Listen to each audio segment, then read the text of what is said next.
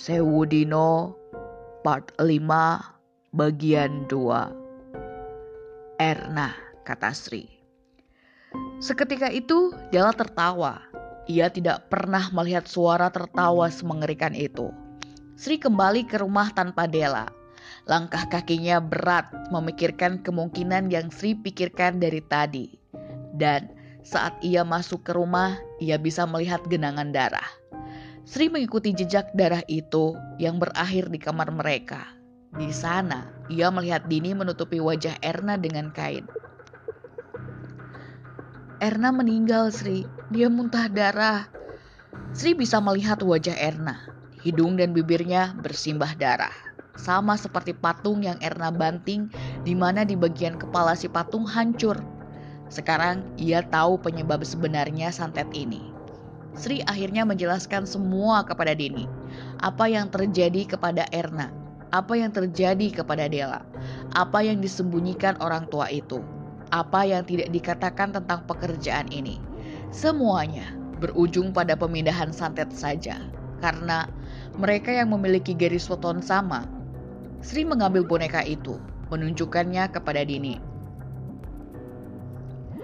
Boneka ini media untuk mencelakai Dela diikat rambut Della sejak awal. Siapa yang berani membukanya harus siap menerima konsekuensi santetnya. Si Della. Masalahnya, bila orang biasa yang melakukannya hanya mendatangkan kematian belaka. Beda lagi bila yang membuka boneka ini satu garis weton dengan Della, yaitu kita. Bisa membunuh, bisa meringankan, meringankan beban untuk Della. Aku yakin bonekanya nggak hanya satu, bisa tiga sampai sepuluh. Aku tidak tahu, tapi Erna sudah menjadi korban salah satu bonekanya. Tinggal kita. Bodohnya aku, aku tidak mengerti kalau akhirnya Erna malah membanting bonekanya yang sudah jadi pengganti penerimaan santet itu. Jadi, bila boneka itu ikut rusak, dia juga akan menuntut balas akibat perbuatannya. Dini yang mendengar itu hanya diam. Wajahnya kebingungan. Malam itu, mereka lalui dengan akhir yang tragis. Keesokan harinya, mobil Sugik datang. Sri dan Dini sudah menunggu mereka. Mbah Tamin yang pertama keluar, diikuti Sugik si sopir. Ia menggendong Dela di punggungnya. Dan tampaknya Mbah Tamin dan Sugik sudah tahu semuanya.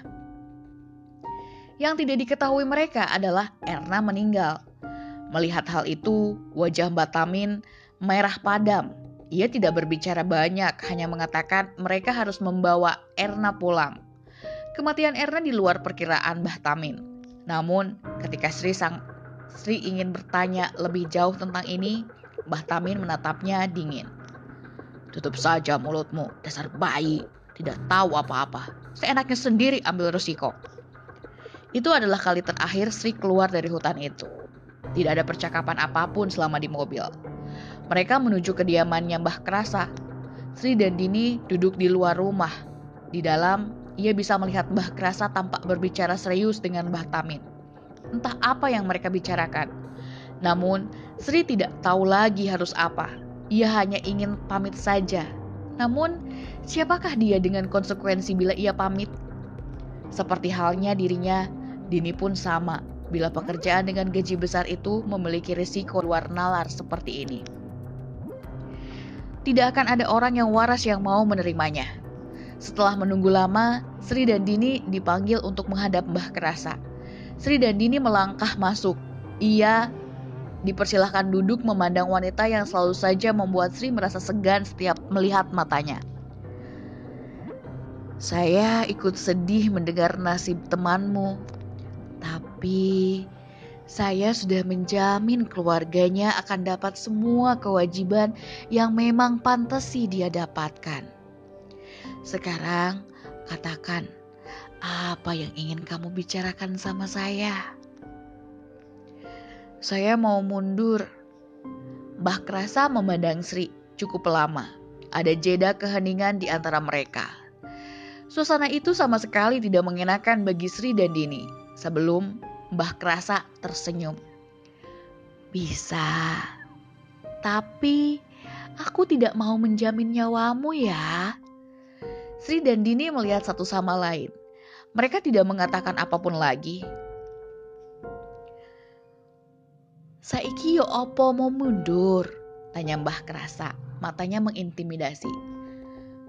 Boten mbah, kata Dini dan Sri bersamaan. Mbah Kerasa mengangguk puas. Aslinya tidak perlu ada korban kalau kalian mengikuti apa yang Simbah katakan. Cuma butuh nurut saja. Apa susahnya dengerin orang tua? Mbah Tamin menatap Sri. Sri menyimpan sesuatu yang selama ini ia tahu, bahwa dalang dibalik semua ini adalah Simbah Tamin sendiri. Namun, Sri masih merasa tidak memiliki bukti apa pun. Mata Mbah Tamin seperti mengawasinya, tidak memberinya ruang leluasa untuk bicara dengan Mbah Krasa secara pribadi.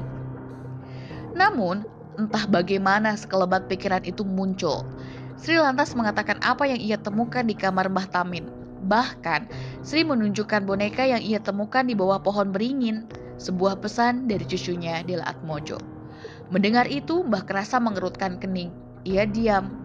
Mbah Kerasa memandang Mbah Tamin yang sedari diam sembari berdiri, lalu ia tertawa. Cukup membuat Dini dan Sri tersentak.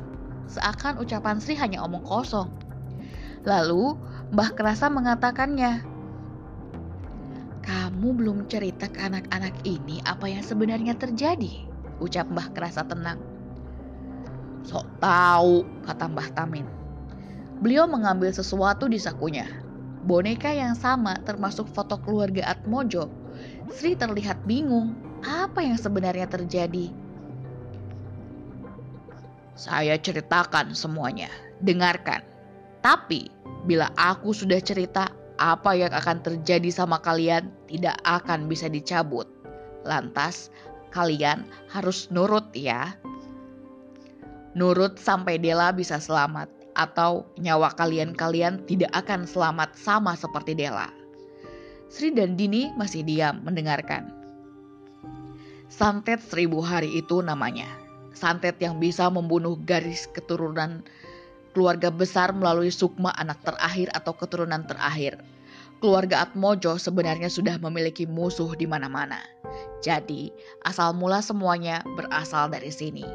Saya sudah lengah mengawasi keluarga ini. Saya tidak pernah menduga sebelumnya bila Dela akan menjadi korban santet model seperti ini. Dikarenakan santet ini adalah santet untuk para pendosa yang juga akan menghabisi keluarga yang mengirimi santet. Suara Mbak Tamin terdengar keras, menahan, menahan dendam kesumat atas insiden ini. Media yang digunakan santet ini bermacam-macam. Salah satunya melalui boneka yang diisi rambut keluarga yang ingin dihabisi. Namun, Della sekarang ada di boneka ini. Masalahnya, saya tidak tahu di mana saja boneka itu ditanam dan ada berapa saya tidak tahu. Boneka yang kamu temukan adalah salah satu dari boneka yang saya temukan di rumah ini. Saya sengaja menanam boneka itu di sana, biar nanti saat waktunya tepat bisa digunakan untuk meringankan beban sakit Della. Ingat, waktu saya mengikat, mengingatkan kamu jangan membuka pintu, tapi kamu tidak mendengarkan. Sebenarnya, keluarga yang mengirim santet ini masih mencari di mana keberadaan Dela. Itulah alasan kenapa saya menyembunyikan di sana. Karena tempat itu terlalu ramai untuk mencari keberadaan Dela. Karena Dela tidak akan bisa meninggal bila Sang Banarogo belum bertemu dengan Sengar Turi. Dela bisa belum bisa mati secara otomatis, santet ini belum akan menghabisi keluarga Atmojo. Siapa Sengar Turi itu, Mbah? Yang sekarang bisa bangun sewaktu-waktu bila Dela tidak diikat tali hitam itu. Jadi, tanya Sri. Tinggal menunggu waktu datangnya Banaroko buat mencari istrinya, Sengar Turi yang ada di tubuh Dela saat ini. Bila dia sudah menemukan keluarga Atmojo, tamatlah sudah. Bagi Sri, apa yang baru saja diucapkan oleh Mbah Tamin persis seperti dongeng untuk anak kecil yang serba ingin tahu sebuah kenyataan dari dunia yang tidak dapat ia lihat. Rasa seperti kenapa ada hal-hal yang tidak masuk akal seperti ini, namun persepsi itu harus ia pertimbangkan lagi. Terutama saat Sri melihat wajah Dini, ia menampilkan ekspresi ketakutan yang tidak pernah ia saksikan sebelumnya. Ibu dari dua anak, satu-satunya yang Sri tuakan meski usia mereka hanya terpaut dua tahun. Dini memilih menikah muda. Hal itu yang membawanya ke tempat ini, ke tempat di mana ia harus meninggalkan dua anaknya, membantu sang suami guna menutup kebutuhan dari buah kecil cinta mereka. Dini lebih memilih diam, sembari menutup luka di daun telinganya yang harus ia relakan. Di bibir Dela atau mungkin Senggar Turi. Setelah penjelasan Mbah Tamin yang dirasa Sri bahwa ada beberapa kecil bagian yang seakan tidak dia ceritakan, membuat Sri merasa orang tua ini memiliki tujuan tersendiri. Tidak dapat ditebak, tidak dapat diterka. Namun sorot matanya seakan memberitahu ada rahasia yang ia tutupi. Sudah selesaikan penjelasannya, nak? Kalau sudah, ibu mau pamit. Nanti biar Sugik yang mengantar kamu ke tempat di mana Dela berada. Mbah Kerasa pergi. Mbah Tamin pun ikut mundur diri. Ia mengatakan bahwa setelah ini apa yang mereka alami di rumah gubuk alas itu masih belum ada apa-apanya dengan apa yang akan mereka saksikan dengan mata kepala sendiri. Ada kilatan mata dengan sudut bibir melengkung. Mbah Tamin punya rencana lain.